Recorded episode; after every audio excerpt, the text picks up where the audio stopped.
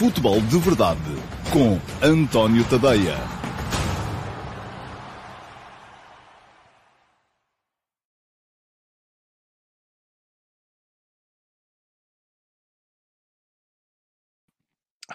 Ora, então, lá, muito bom dia a todos e sejam muito bem-vindos à edição número 752 do Futebol de Verdade. Hoje é quinta-feira, dia 23 de fevereiro de 2023 e ontem o Futebol Clube Porto perdeu por 1 a 0 em San Siro com o Inter. Uh, deixou a eliminatória em aberto. Ficou a ideia de que o resultado podia ter sido ligeiramente melhor. Houve uma altura em que o Porto parecia estar, inclusive, por cima do jogo, depois de um início mais centrado em impedir o adversário de jogar, mas depois acabou por ser o Inter a fazer uh, valer a sua lei, a lei do mais forte, a lei do, de quem tinha mais argumentos no banco para uh, poder fazer uh, trocas que beneficiassem a equipa. Ora, muito bem, vou falar desse jogo um bocadinho lá mais para a frente, no ataque organizado deste futebol de verdade. Para já, espero que o som vos esteja a chegar hoje em condições. Fiz tudo aquilo uh, que vocês foram uh, recomendando. Apaguei tudo o que estava para aqui no computador a carregar, fechei todas as janelas e, portanto, Uh, isso uh, acabou por, uh, aparentemente, segundo vocês me estão a dizer, o som hoje está impecável. Portanto, vamos em frente, vamos tentar levar o programa até ao final sem grandes confusões. eu ontem também quero pedir-vos desculpa porque isto ontem correu tudo muito mal. Foi tudo muito. e culpa muito minha também. Ora, deixem-me só uh, chamar aqui a atenção para, antes de chegar às primeiras uh, questões do dia, o Nelson Almeida hoje está um mãos largas. Já fez aqui dois uh, super stick, um super sticker e mais outro super sticker a seguir. E sem nada para dizer, obrigado, Nelson. Muito bom dia para aí, para a Suíça. O Nelson é um dos subscritores premium do meu Substack e está sempre aqui para apoiar. Eu já vos disse aqui, fico até um bocadinho acabrunhado por perceber que muitas vezes aqueles que vêm aqui apoiar no Futebol de Verdade são também aqueles que apoiam o meu Substack. E uh, aproveito já, antes de começar a responder às perguntas do dia, um, para chamar a atenção para o meu Substack. Vou, pôr a colocar, vou colocar aqui a passar em rodapé tadeia.substack.com. Está a passar aqui em baixo. Quem quiser dar lá um salto é só uh, experimentar, fazer a subscrição, deixar o e-mail, nem que seja a subscrição gratuita gratuita. A subscrição gratuita garante-vos todos os textos, pelo menos o primeiro parágrafo dos que são para premium, mas os textos integrais de to, de, de, dos que são para subscritores gratuitos. A subscrição premium custa-vos 5 euros por mês e uh, garante o acesso integral a todos os textos que eu for escrevendo, uh, a todos aqueles que já lá estão. Não é só o acesso, é recebem no vosso e-mail.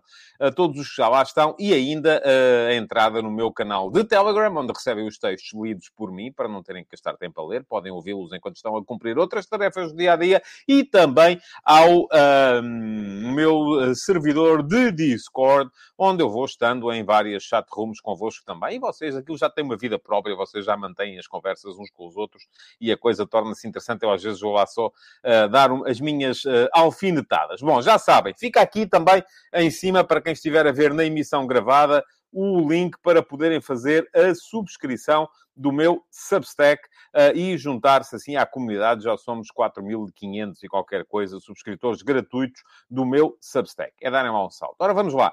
Primeiras perguntas para o dia de hoje. O primeiro vinha cheio de pressa, é o Domingos, e diz: Paulo Gonçalves, condenado por corrupção, assume as culpas sozinho, sai do clube, recebe comissões do Benfica em transferências de jogadores e a seguir pergunta o Domingos se o crime compensa. Ó oh, Domingos, a pergunta é legítima. Uh, não é para aqui. Uh, eu uh, posso lhe dizer o que é que eu penso sobre justiça, sobre sociedade, sobre esta polémica toda da habitação, se os senhorios devem ou não devem ser obrigados ao arrendamento coercivo. não é propriamente a minha praia, mas posso lhe dizer o que é que penso sobre o tema. não sou um fanático do nosso sistema jurídico, mas ainda assim sou um bocadinho, vou um bocadinho à, à, à, àquilo que dizia, eu creio que era Churchill, que dizia que a democracia é o pior sistema, uh, à exceção de todos os outros. E uh, a justiça, tal como funciona, tem muitos problemas, mas do meu ponto de vista continua a ser melhor do que termos os cidadãos a fazerem justiça pelas próprias mãos. Se você me perguntar assim, está convencido de que havia um esquema para que Paulo Gonçalves pudesse controlar os processos judiciais e o Benfica retirar benefício disso? Estou. Aliás, tanto estou que o Paulo Gonçalves foi condenado e vai recorrer. Tem todo o direito a, a recorrer, mas para já foi condenado. Agora, que conclusões é que o sistema judicial... Da... Isso aí, meu caro, é Assembleia da República. Ou não, nem é Assembleia da República, nem sei, eu creio que terá a ver, sei lá, porque o Poder Judicial é independente do Poder Legislativo e do Poder Político. Portanto, ouça, gostei de ver aquilo que se passou. Não, acho que é condenável. Acho, tanto é condenável que foi condenado. Devia ser pena suspensa em vez de... Devia ser pena efetiva em vez de ser pena suspensa.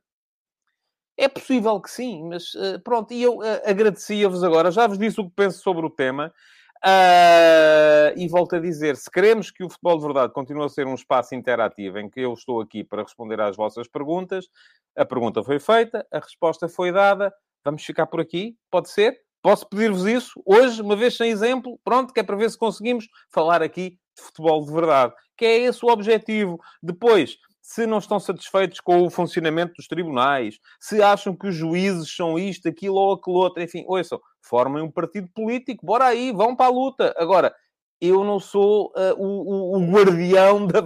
O facto de eu vir aqui dizer o que é que penso, se eu gostei de ver o Paulo Gonçalves a seguir a participar na transferência do Darwin, por exemplo, não. Uh, se eu suspeito que pode ter havido ali um uh, pagamento para ele poder... Sim, mas não sou eu que tenho, nem sou eu, nem o Domingos, nem todos aqueles que vêm aqui defender o contrário daquilo que defende o Domingos, que têm que vir aqui a, a, a decretar que o homem tem que ser preso, a, estropiado, crucificado, mandado para, para, para o exílio, sei lá o que mais. Porque é assim que funciona o Estado de Direito. E o Estado de Direito, podemos gostar dele ou não gostar, eu continuo a dizer que é, é, como dizia Churchill, da democracia. É o pior sistema possível, à exceção de todos os outros. Uh, bom, um, eu, eu, vou... O, o, o Domingos e o, e o Afonso, uh, eu vou mandá-los, uh, os dois, a sério, vou os dois tomar um café, um com o outro, e pronto, e, e, e, e entretêm-se um ao outro. E assim escusamos de estar aqui a falar destes temas. Segundo a perguntar hoje foi o António Raposo. Bom dia, António. Acha que o Sporting Clube Braga hoje poderá fazer à Fiorentina aquilo que o Porto fez ao Bruges, vencendo por 4 fora depois de perder por 4 em casa? Vou ser muito honesto consigo, António. Acho que não. Quero que lhe diga. Agora, pode acontecer, mas acho altamente improvável. Mas assim, de uma improbabilidade uh, absolutamente extraordinária. Uh, e, uh, e, vou, e, também lhe posso explicar porquê. Primeiro, Bru, entre os dois jogos, Porto-Bruges e Bruges-Porto, mediou muito mais tempo do que entre estes dois jogos, Braga-Fiorentina, Fiorentina-Braga. O Braga-Fiorentina foi há uma semana. Há uma semana, a Fiorentina arrumou o Braga com 4 a 0 na pedreira. Passou só uma semana. Entre o Bruges-Porto e o Porto-Bruges, passaram eu não sei se dois meses, mas se não foram dois meses, foi pelo menos um mês e meio. Houve muitos jogos pelo meio, houve mudança de status de espírito, houve jogos de campeonato em que as equipas que estavam num determinado momento passaram a estar num momento diametralmente oposto. Uh, houve uma quebra de rendimento acentuado que se foi uh, acentuando de semana para semana. E neste caso não acontece isso. Portanto, acho uh, mais. O, o Bruges, quando joga com o Porto, já tem o apuramento na mão e por isso mesmo também isso acabou por servir, por de certa forma vir incentivar um certo desligamento da equipa do Bruges, ainda com o treinador anterior. Uh, a Fiorentina, uh, neste momento, precisa deste jogo ainda para se apurar. É assim, não é que tenha que fazer uma grande proeza, é só não perder por 4 golos em casa com o Sporting Clube Braga, equipa a qual há uma semana ganhou por 4 golos fora de casa. Portanto, Uh, são situações muito diferentes. Se eu acho que é possível, ouça, na vida tudo é possível. Se eu acho que há uma probabilidadezinha, eu diria 1 para 10 mil, se calhar. Portanto, uh, uh, creio que mais do que isso será exigir demasiado à equipa do Sporting Clube Braga neste momento. Rui Martins, bom dia. Qual o impacto que poderá ter a segunda mão do Flóculo Porto com a ausência do Otávio? E será que o Diogo Costa aguentará mais um ano após várias exibições esplêndidas? duas perguntas. Eu creio que o Rui o que queria perguntar é qual o impacto que poderá ter na segunda mão a ausência do Otávio. É um impacto alto, elevado. Embora, é bom não esquecer, o Porto foi ganhar ao Alvalade sem o Otávio, ao Sporting. Uh, pode, pode ganhar ao Inter sem o Otávio. É mais fácil ganhar com o Otávio? É. Porquê? Porque o Otávio, tal como o próprio Sérgio Conceição disse ontem, um, conhece muito bem o processo da equipa. Uh, e é um dos jogadores que mais uh, facilmente uh, coloca o Porto a jogar. É uma espécie de treinador em campo, coloca o Porto a jogar como o Sérgio Conceição quer, como o Sérgio Conceição gosta. É, ele tem a chave para uma série de movimentações, dependendo do, do, do, posicionamento que ele adota em campo. portanto, acho que pode ter um impacto forte, sim, sem dúvida nenhuma. Quem é que pode jogar no lugar dele? Eu diria PP. Não sei se o André Franco estará uh, preparado para, para, para, para, para o fazer naquele jogo em particular. Acredito, enfim, ainda vamos ter Uh, jogos pelo meio, mas acredito num Porto nesse jogo, provavelmente com o Uribe, Eustáquio, PP e depois Galeno, Evanilson e Taremi, porque é preciso ganhar.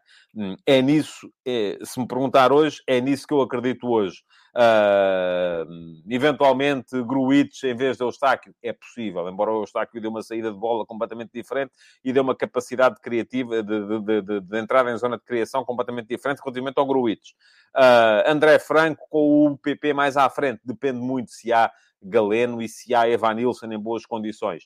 Uh, mas neste momento, se me perguntar neste momento, é nisso que eu acredito.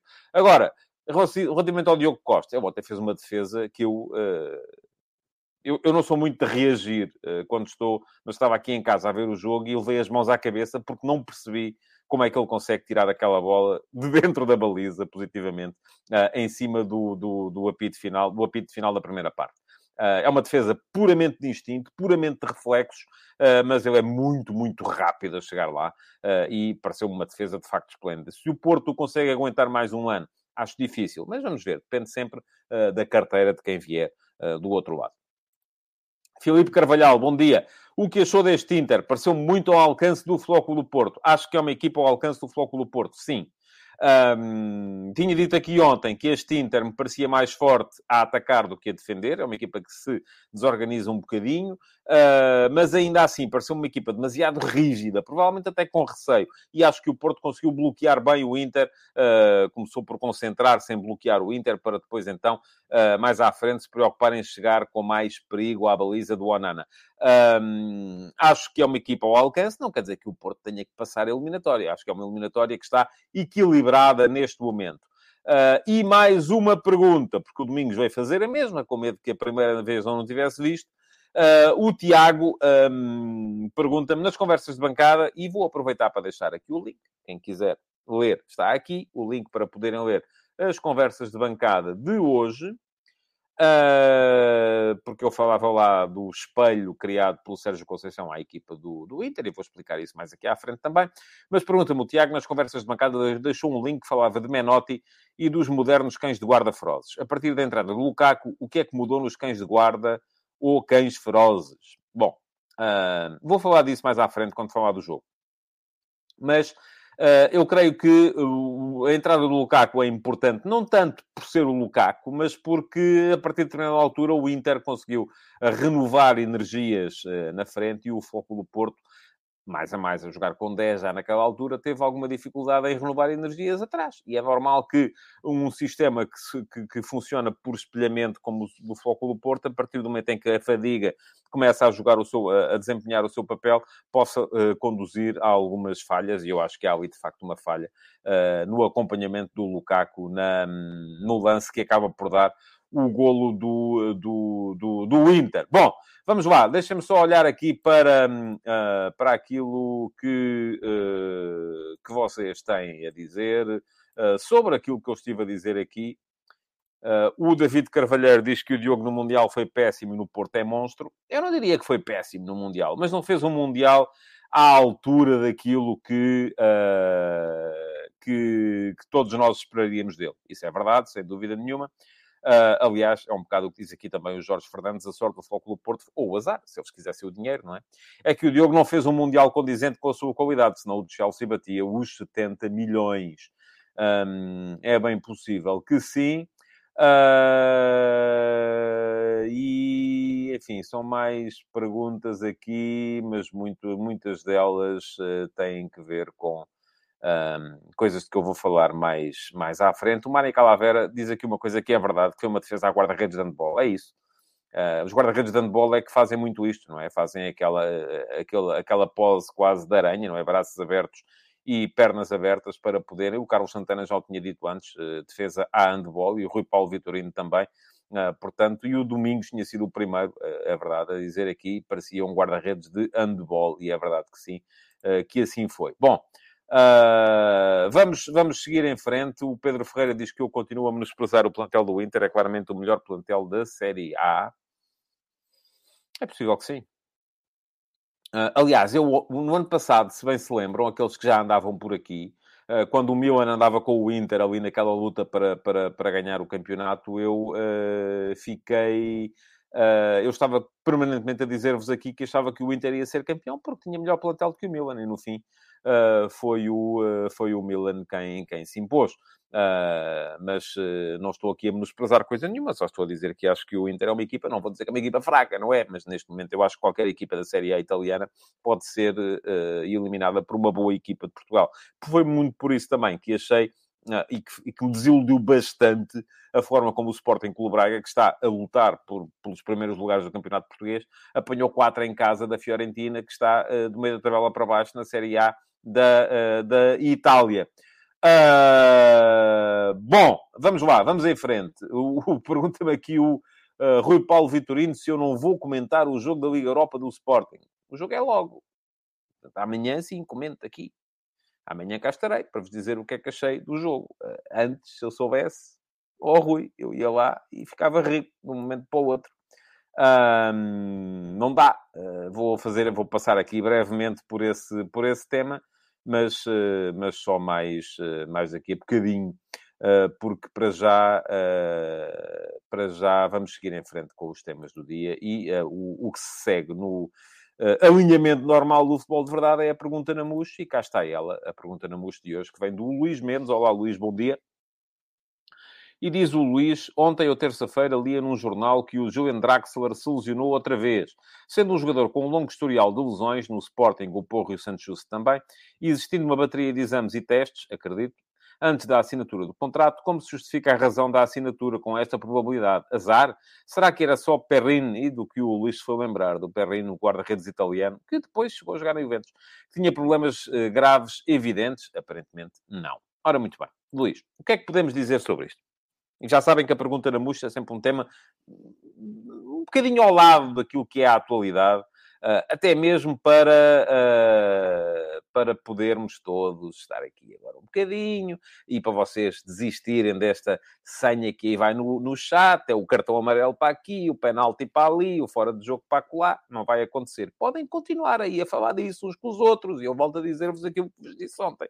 Se quiserem, entram em contacto uns com os outros, vão todos para o café discutir arbitragem. Se não quiserem, podem ver os programas da noite das, das, televisões, que também são todos sobre arbitragem. Frame para a frente, frame para trás. Aqui a gente fala de outras coisas. Se vocês quiserem continuar no chat a falar disso, é porreiro. Vocês falam disso e eu falo aqui de outra coisa. E pronto, e é um fala de alhos, outros falam, outros falam de bugalhos. Se quiserem continuar a falar daquilo que eu estou a falar, para a gente poder conversar uns com os outros, eu acho que era mais fixe. Mas pronto, vocês é que sabem. Ora, muito bem. Uh, lesões.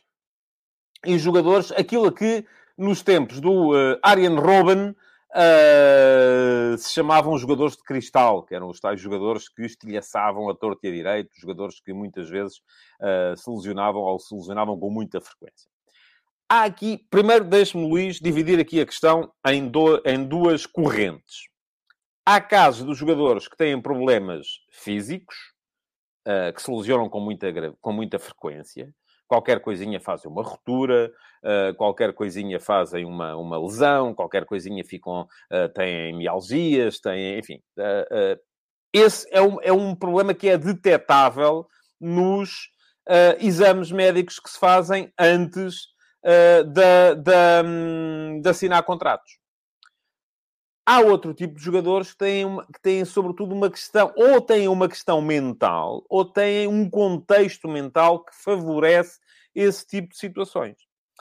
e eu acho que, na maior parte dos casos, é esta segunda questão que se coloca. E isso não é apurável nem em exames médicos, nem em, no, no, no, na análise do historial de lesões uh, desses jogadores. Porque há jogadores que, de repente, seja por uma questão de contexto, ou porque não estão bem na vida familiar, ou porque não estão bem na vida social, ou seja, ou porque passam a duvidar um bocado de si mesmos após uma primeira lesão, de repente começam a, a sentir lesões que as próprias equipas médicas não lhe conseguem detectar. E a questão aqui é muito essa. Uh, se bem reparou, e enfim, do Benfica, o, o Roger Schmidt, acerca do uh, Draxler, tem falado pouco. Eh, porque também a equipa tem funcionado sem ele e, portanto, isso não tem sido sequer um tema, embora o investimento na, a pagar o salário que o Draxler leva, do, a parte do salário que o Draxler leva do Benfica, uh, possa vir a ser uh, importante, mas uh, a equipa tem funcionado e, portanto, lá está segue e não é preciso falar muito do tema. Ele só disse que o Raxel, enfim, está a, a adaptar-se, está a chegar, está a melhorar, está aqui, enfim, mas a verdade é que não contou até aqui e vou dizer, tenho muitas dúvidas que venha a contar até ao final do empréstimo. Posso estar enganado, posso, mas uh, tenho algumas dúvidas.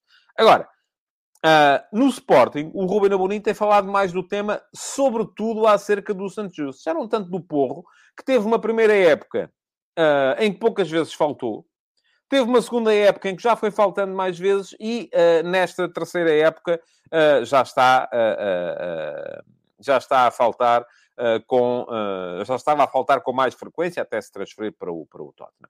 Mas em relação ao Santos Justo, por exemplo, o Ruben Amorim já disse que estão a tentar que o jogador reganhe confiança, porque as lesões que o Santos Justo tem tido são completamente diferentes daquelas que teve no FSV Mainz.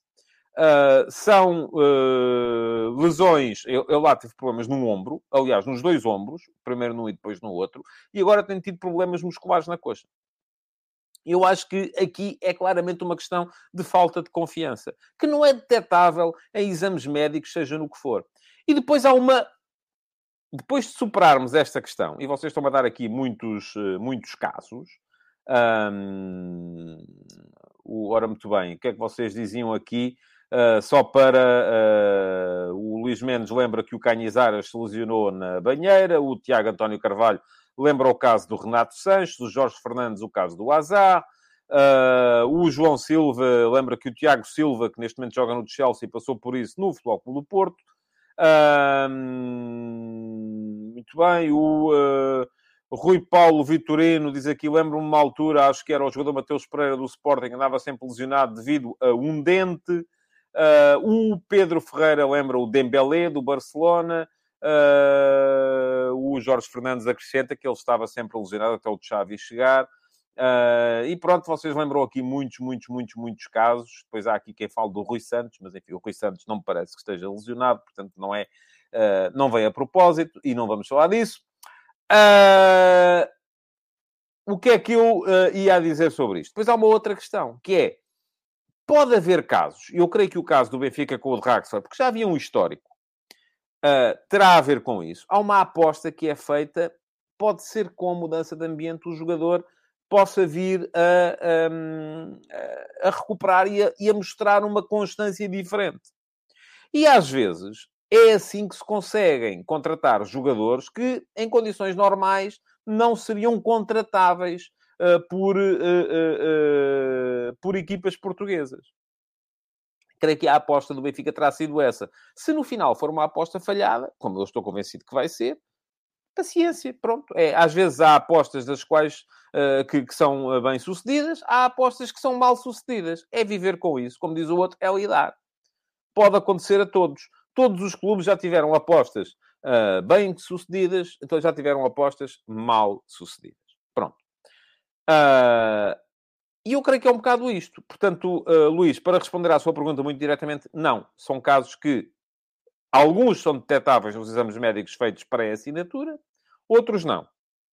E mesmo aqueles que são detectáveis poderão, eventualmente, dadas as condições em que a assinatura é uh, possível, ser alvo de risco.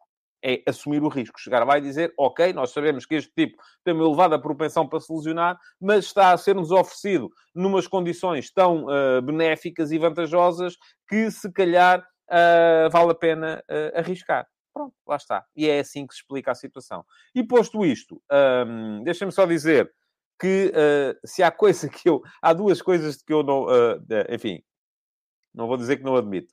Uh, vou aqui uh, ler este comentário do Nelson que diz: Já irrita ver o chat com o José Neto e o Domingos. E é um bocado isso. Uh, e eu junto, enfim, não junto nada. Não tenho nada que juntar nada. Mas há duas coisas às quais eu reajo um bocadinho mal. Uma delas é dizer-me que uma equipa qualquer tem a obrigação de ganhar a outra. Não admito isso. E havia muito quem viesse aqui dizer isso e ultimamente não tem acontecido. Outra delas é virem para aqui dizer que é impossível ignorar que isto, aquilo, aquilo, aquilo, aquilo outro. É pá, eu posso ignorar aquilo que eu quiser, desculpem lá. E estamos para aqui a falar daquilo que eu entendo que se deve falar. Portanto, avisa a navegação, só isso mesmo, mais nada. Uh, uh, há assuntos que não são para aqui chamados. Há assuntos, volto a dizer, eu vou, estou a começar a dizer isto muitas vezes. E quando eu me fartar de dizer isto, acaba a interatividade e acaba o chat. Ponto final. Percebam isso, por favor. Se vocês quiserem continuar nessa senha de uh, querer trazer para aqui a agenda do telelixo que vos é impingido todos os dias, isto vai acabar. E, portanto, eu posso ignorar aquilo que eu entender. E se eu entendo ignorar o telelixo e uh, as narrativas dos clubes, que os clubes impõem ao telelixo, e que alguns de vocês vêm para aqui uh, disparar, eu escolho ignorar e ignoro ponto final. Há dias em que também não estou, estou como aos jogadores, há dias em que não estou tão bem, ontem, por exemplo, não estava tão bem, porque estava afetado com esta coisa do microfone ou do som, que não estava bom e não sei o quê, e deixei-me deixei ir atrás. Hoje não vai acontecer. Portanto, vamos seguir em frente para os ataques rápidos um, e é que há malta que depois uh, se aborrece pelo facto de eu todos os dias ter que vir aqui fazer este aviso. E me diz assim, é pá, isso é só ignorar. Não, não é só ignorar. Porque eu depois olho aqui para o chat à procura de contribuições uh, uh, válidas e não consigo, porque só descubro gente a discutir uns com os outros, porque o Benfica fez isto, o Porto fez aquilo, o Sporting fez aquele outro, e o outro lava dinheiro, e o outro não sei o quê. Ouçam. A sério.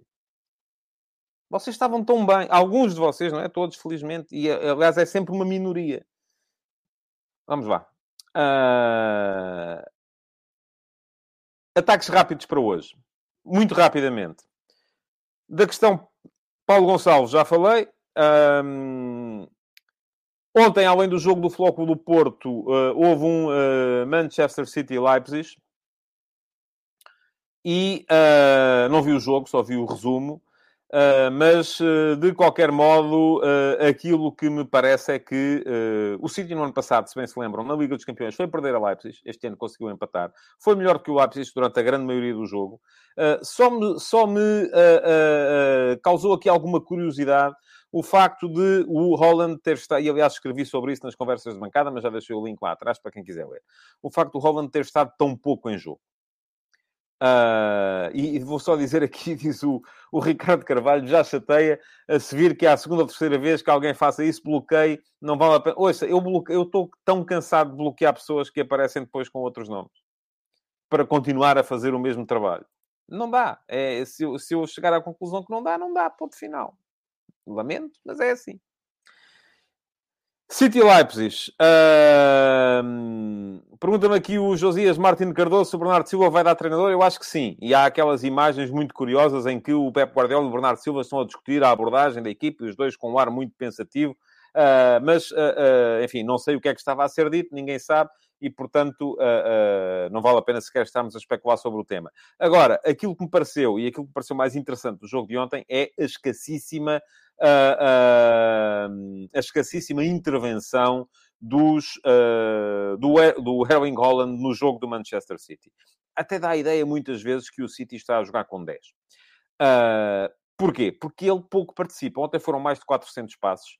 Uh, e o Holland tocou na bola uma, uma dúzia de vezes. Portanto, muito pouco em jogo, apesar do domínio extraordinário do City na grande maioria do jogo sobre o Leipzig.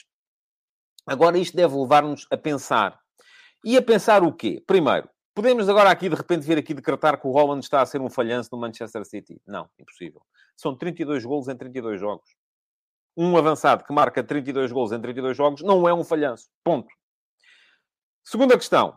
Podemos achar que está a ser um falhanço a adaptação do uh, Holland ao estilo de jogo do City? Sim. Mas a questão é, o Holland não tem que se adaptar ao estilo de jogo do City. A tarefa do treinador é de conseguir adaptar aquele que é, do meu ponto de vista, o melhor ponta de lança da atualidade do futebol mundial à equipa que melhor joga no futebol mundial. Não é fácil. E por isso, mas também, como dizia, acho que era o Rui Vitória que dizia, se fosse fácil não era para nós. E é isso que deve dizer o Guardiola. Agora, não é fácil. Se bem se lembram, uh, aqui há uns tempos eu achava que o Cristiano Ronaldo devia ir uh, para o uh, Manchester City, porque queria ver se o Guardiola era capaz de engendrar uma forma de jogar que adaptasse o futebol do Cristiano ao futebol de uma equipa de posse e, e de troca de bola. Não aconteceu. Tive pena. Para já, o Guardiola ainda não conseguiu fazer isso. Ainda não conseguiu adaptar o Holland ao estilo de jogo do City. E atenção, Podemos até olhar para o rendimento individual do Holland, 32 gols em 32 uh, eh, jogos, mas a verdade é que a equipa está a ganhar menos vezes e está a marcar menos golos. E o futebol, só para, vos, só para vos lembrar, não se trata de conseguir ter o melhor marcador, trata-se de conseguir ser campeão. E para ser campeão, o importante não é que aquele jogador em específico marque muitos golos, é que aquele jogador em específico marque muitos golos, mas a equipa marque mais no seu todo. E isto é uma conversa que é válida também para uh, uh, aquele que é o debate mais eterno em termos de futebol português acerca de pontas de lança, que tem a ver com o Sporting. Sporting deve ter um ponta de lança, não deve ter um ponta de lança, deve ser. Ok, pronto, é assim. O facto de entrar um ponta de lança pode vir a desvirtuar o jogo da equipa e pode exigir uma adaptação que a equipa não está preparada para, para, para fazer. E não é só chegar lá e dizer, malta, agora vamos começar a jogar. Estão a ver, está aqui este rapaz, alto e louro, o Erling Holland, é um grande ponta de lança, vou pô-lo aqui e isto vai começar a funcionar, porque a gente agora tem um ponta de lança. Não. Não é assim que funciona. É preciso criar rotinas, é preciso criar automatismos, é preciso, é preciso criar ligações para que uma equipa que está habituada a jogar de uma maneira passe a jogar de outra e passe a incorporar esse, esse ponta de lança. Diz o Jorge Fernandes, Holland não devia ir para uma equipa treinada pelo Pep, devia haver a utilização do Ibrahimovic no Barcelona. É verdade, um, mas as pessoas evoluem. Uh, e eu continuo a achar que se há treinador que pode eventualmente conseguir adaptar uma coisa à outra, aquilo em que eu mais acredito é precisamente no Pep Guardiola. Uh, muito bem, diz o Jorge Fernandes também que o Pep criou quem? Lá está, é outro tipo de jogador. É um jogador que baixa mais em apoio, que liga mais. Uh, o Holland não, o Holland vai mais à procura da ruptura. Mas parece-me que é o David Carvalheiro diz que o Holland estragou o City, também não vou tão longe. E acho que não, acho que não tem razão, David. Acho que aquilo que se passa ali é muito simples: é há um novo desafio e o crescimento geralmente nasce da capacidade para superar desafios. Caso contrário, as equipas estagnam. E parece-me que é ótimo que o City tenha querido, e tenha tido o poder financeiro para o fazer, tenha querido desafiar-se, incluindo na equipa aquilo que, do meu ponto de vista, lhe faltou apesar de tudo, no ano passado, que era a capacidade para ser mais concreto em situações de sinalização. Neste momento, tem um jogador que é super concreto em questões de sinalização. Falta agora descobrir a maneira de o integrar com os outros 10, eh, que são jogadores, lá está, menos concretos e mais dados a, a, a um jogo mais, mais, mais circular. Uh, ok, diz aqui o Joe Ben que o Holland não procurou o jogo, a equipa é que procura o Holland e procura pouco. Um, e o João Ferreira, mas o Holland não está lá para dar complementaridade, soluções diferentes. Um, sim, mas é preciso uh, encaixar. E muitas vezes isso não, uh, não, não acontece. Bom, uh, além disso, temos hoje jogos. Vamos ter então segunda mão das, da, dos uh, 16 de final da Liga Europa e da Liga Conferência. Em campo, duas equipas portuguesas. Uh, poucas esperanças, já o disse aqui, na visita do Sporting Clube Braga a Florença, na Liga Conferência, apanhou 4 a 0 em casa, não vai ser fácil, uh, não vai ser fácil uh, ao Sporting Clube Braga reverter a eliminatória, acho que é altamente improvável, uh, e acho até mesmo que o Arthur Jorge vai fazer um bocadinho mais gestão da equipa, tendo em conta que a seguir Vem aí uh, o Derby do Minho, um jogo muito importante para o Sporting Clube Braga, vai jogar a Guimarães, jogo complicado, jogo ainda por cima com um ambiente uh, muito, muito especial. Uh, portanto, creio que o Braga vai fazer um bocadinho de gestão. E vamos ter também um uh, Midtjylland Sporting diferente. E diferente porquê? Eu acho que o Sporting é, não é mais equipa do que o Midtjylland, é muito mais equipa do que o Midtjylland. O Midtjylland vem de um 4 a 0 fora de casa ao segundo classificado do Campeonato da Dinamarca, no regresso, no reatar da competição. A equipa está num bom momento, Uh, continuo a achar que, está num, que, apesar de tudo, é pior equipa do que aquela que jogou com o Benfica no início do campeonato, no início da, da na pré-eliminatória da Liga dos Campeões. Agora, o Sporting também não está num momento particularmente uh, imponente. Vai ser preciso um Sporting competitivo, a entrar em jogo, a entrar em campo para, para ganhar, decidido a meter grande intensidade no jogo, velocidade no jogo, pressão no jogo, uh, não parar, eventualmente se marcar o primeiro gol, não parar e estar à espera que as coisas se, se, se resolvam por si só, uh, como aconteceu, por exemplo, no, no jogo em Chaves. Uh, e, portanto, mas se isso acontecer, eu acho que o Sporting tem condições para passar a eliminatória. Porque é melhor equipa do que o, do que o Midtjylland. Tem melhores jogadores, tem melhores rotinas. Um, estou à espera de uma equipa com o Ugarte e o uh, Morita no meio campo, e isso melhora logo as coisas. Pedro Gonçalves na frente, melhora as coisas também. Uh, já o tinha dito aqui, não sei se foi aqui, se foi na RTP, que na rotação normal dos centrais, provavelmente hoje vão jogar Santos Justo, Coates e uh, Mateus Reis. A minha dúvida é Coates, porque Coates aparentemente está com um problema físico. Vamos ver se recupera a tempo de, de, de poder jogar ou não. Uh, mas, de qualquer modo, parece-me que o Sporting é mais equipa do que este Midtjylland. E por isso aquilo que estou à espera é que o Sporting vá à Dinamarca fazer aquilo que não foi capaz de fazer em casa contra o Midtjylland. E posto isto, Uh, o que é que vocês uh, dizem aqui sobre o tema? Uh, ora, diz o Carlos Gosto que o Midtjylland está em crescimento e é claramente a melhor equipa da Dinamarca. e diz aqui o Pedro Santos que o Sporting, se for intenso, é favorito. É a minha opinião também. O Marco Lopes relembra que o Midtjylland teve um excelente resultado no último fim de semana. Uh, e o João Ben diz: Eu não queria ser mau, mas acho que hoje vem mais duas derrotas para Portugal. Pergunta-me o Rui Paulo Vitorino se eu acho que joga o Balharino. Uh, não sei. Uh, se estiver em condições físicas, sim, mas lá está. Isso é uma coisa que eu aqui não posso saber não estou em condições de lhe dizer se neste momento lá os índices de, de, dos coletes GPS que os jogadores usam nos treinos, se o Belharino já está em condições de fazer 90 mais 90 uh, eh, mais 90 a seguir, ou se eventualmente joga hoje o Belharino e poderá jogar o Jogai contra o Estoril uh, no jogo de campeonato, aí é, tem tudo a ver com gestão física. Não, não, não tenho capacidade para, para, para, para lhe responder um, pergunta o Carlos Gois se eu acredito em Shermite e Paulinho com pote. Se é possível, é, mas não acho que vá acontecer. Nem me parece que fosse grande ideia, se quer que lhe diga. Uh, o, o, Pedro Dias quer o Nuno Santos na frente com Shermite e Pote. Acho que também não vai acontecer. Um, acho que vai ser Edwards com Paulinho e Pedro Gonçalves. Parece-me que é, que é um bocado isso que vai, que vai acontecer. Bom, vamos lá. Vamos entrar no ataque organizado do dia para, para falarmos aqui um bocadinho do jogo de ontem do uh, Inter-Porto, que acabou por correr mal. O Porto acabou por perder por 1 a 0. Enfim, o facto dos gols fora já não contarem uh, como fator de desempate é um bocadinho até favorável neste momento, quer dizer que o Porto ganhando o jogo uh, assegura sempre, o jogo da segunda mão no Dragão, assegura sempre pelo menos o prolongamento. Uh, mesmo que ganhe por 2 a 1 ou 3 a 2, ou seja o que for. Uh, se ganhar por dois golos, passa a eliminatória. Uh, não vai ser fácil, não. Este Inter é uma equipa forte, é. mas é uma equipa que eu já o achava e ontem fiquei ainda mais convencido disso. É uma equipa que está ao alcance do, do Floco do Porto. o que é que nos disse o jogo de ontem? Para já, Uh, e eu escrevi sobre isso hoje de manhã, já deixei, o, o já deixei o, o, link lá atrás nas conversas de bancada. Foi um jogo em que o Sérgio Conceição voltou a provar a sua uh, italianidade, vamos chamar-lhe assim. O, o Sérgio olha muito para os jogos, sobretudo quando encontra adversários do seu nível, uh, numa lógica de anular o, o, o, o, potencial do adversário. E ontem montou um esquema posicional que foi claramente um espelho daquilo que é a equipa do Inter. Se o Inter, em termos ofensivos, joga sempre em 3-1-4-2, e é isso eh, que o Inter, ou em 3-1, 2-4, se quisermos, enfim, depende um bocadinho do posicionamento dos dois alas.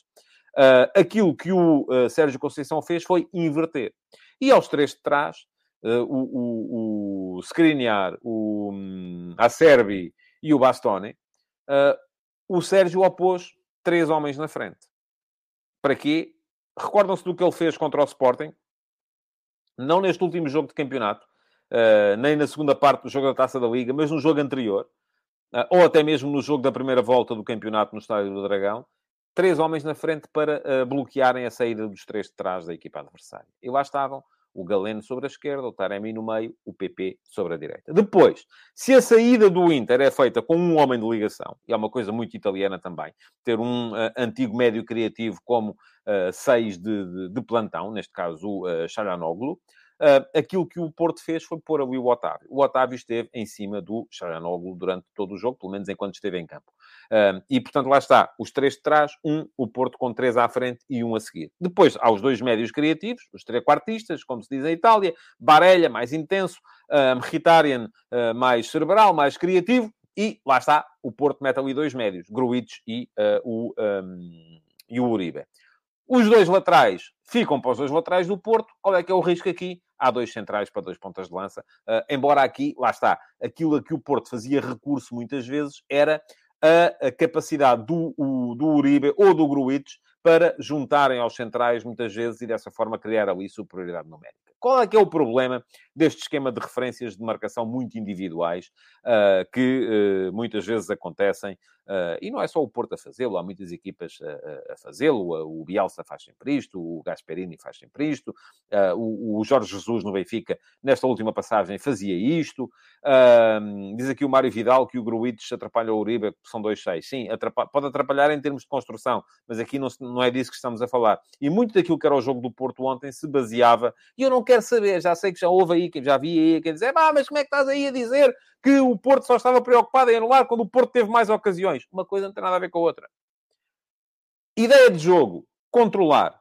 Ideia de jogo, impedir a criação do adversário. E depois, em transição, em ataque rápido, à medida que o adversário ia perdendo a sua capacidade para jogar, explorar essas possibilidades e chegar lá com condições de, de, de fazer. E parece-me que foi um bocado isto que o, uh, que o Floco do Porto fez. Diz aqui o Mário Vidal, que viu-se uma construção lenta do Inter atrás, a chamar o Porto com ataques rápidos. Lá está. A construção lenta teve a ver muito com o facto de haver ali um 3 para 3 que não dava, e depois o Otávio a morder os calcanhares do Chalhanoglu, não dava muita capacidade de ligação. E esta coisa de ser rápido, uma equipe pode ser rápida a construir quando tem vias de saída. Se não tem vias de saída, o que é que acontece? Fica mais lento é, eu costumo dizer que se nós tivermos um, uma estrada cheia de curvas, com curvas de, de, de 10 em 10 metros, não me serve de nada ter um Ferrari, porque eu não consigo meter a aceleração. E assim estava a questão do jogo do Inter ontem, sempre bloqueada. Era como se o Sérgio Conceição tivesse posto ali um, uma chicane em que os adversários tinham que reduzir sempre a velocidade e não havia grande capacidade, nem sequer de chegada aos laterais. Embora uh, o problema do Porto neste tipo de, de, de, de, ideia de jogo, do meu ponto de vista, são dois ou três. E posso já dizer quais são.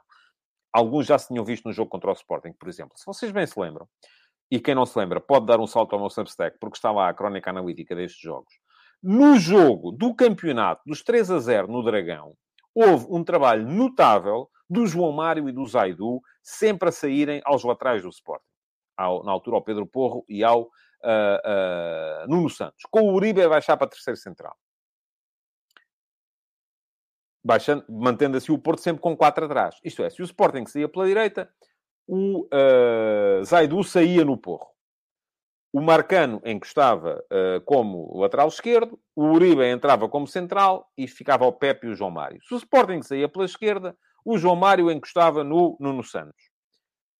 O Uribe encostava atrás Uh, e ficava o uh, Pep como uma espécie de lateral direito, o uh, Uribe, o Marcano e o Zaidu como lateral esquerdo. Sempre linha de quatro atrás para os três da frente do Sporting.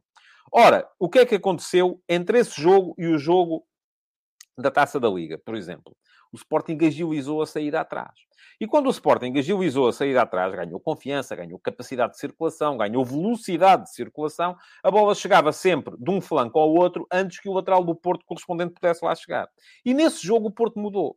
nesse jogo o Porto passou, aliás, bem se lembram, foi ao intervalo desse jogo, uh, que o Sérgio Conceição corrigiu, porque até veio dizer que o Galeno não estava a perceber bem.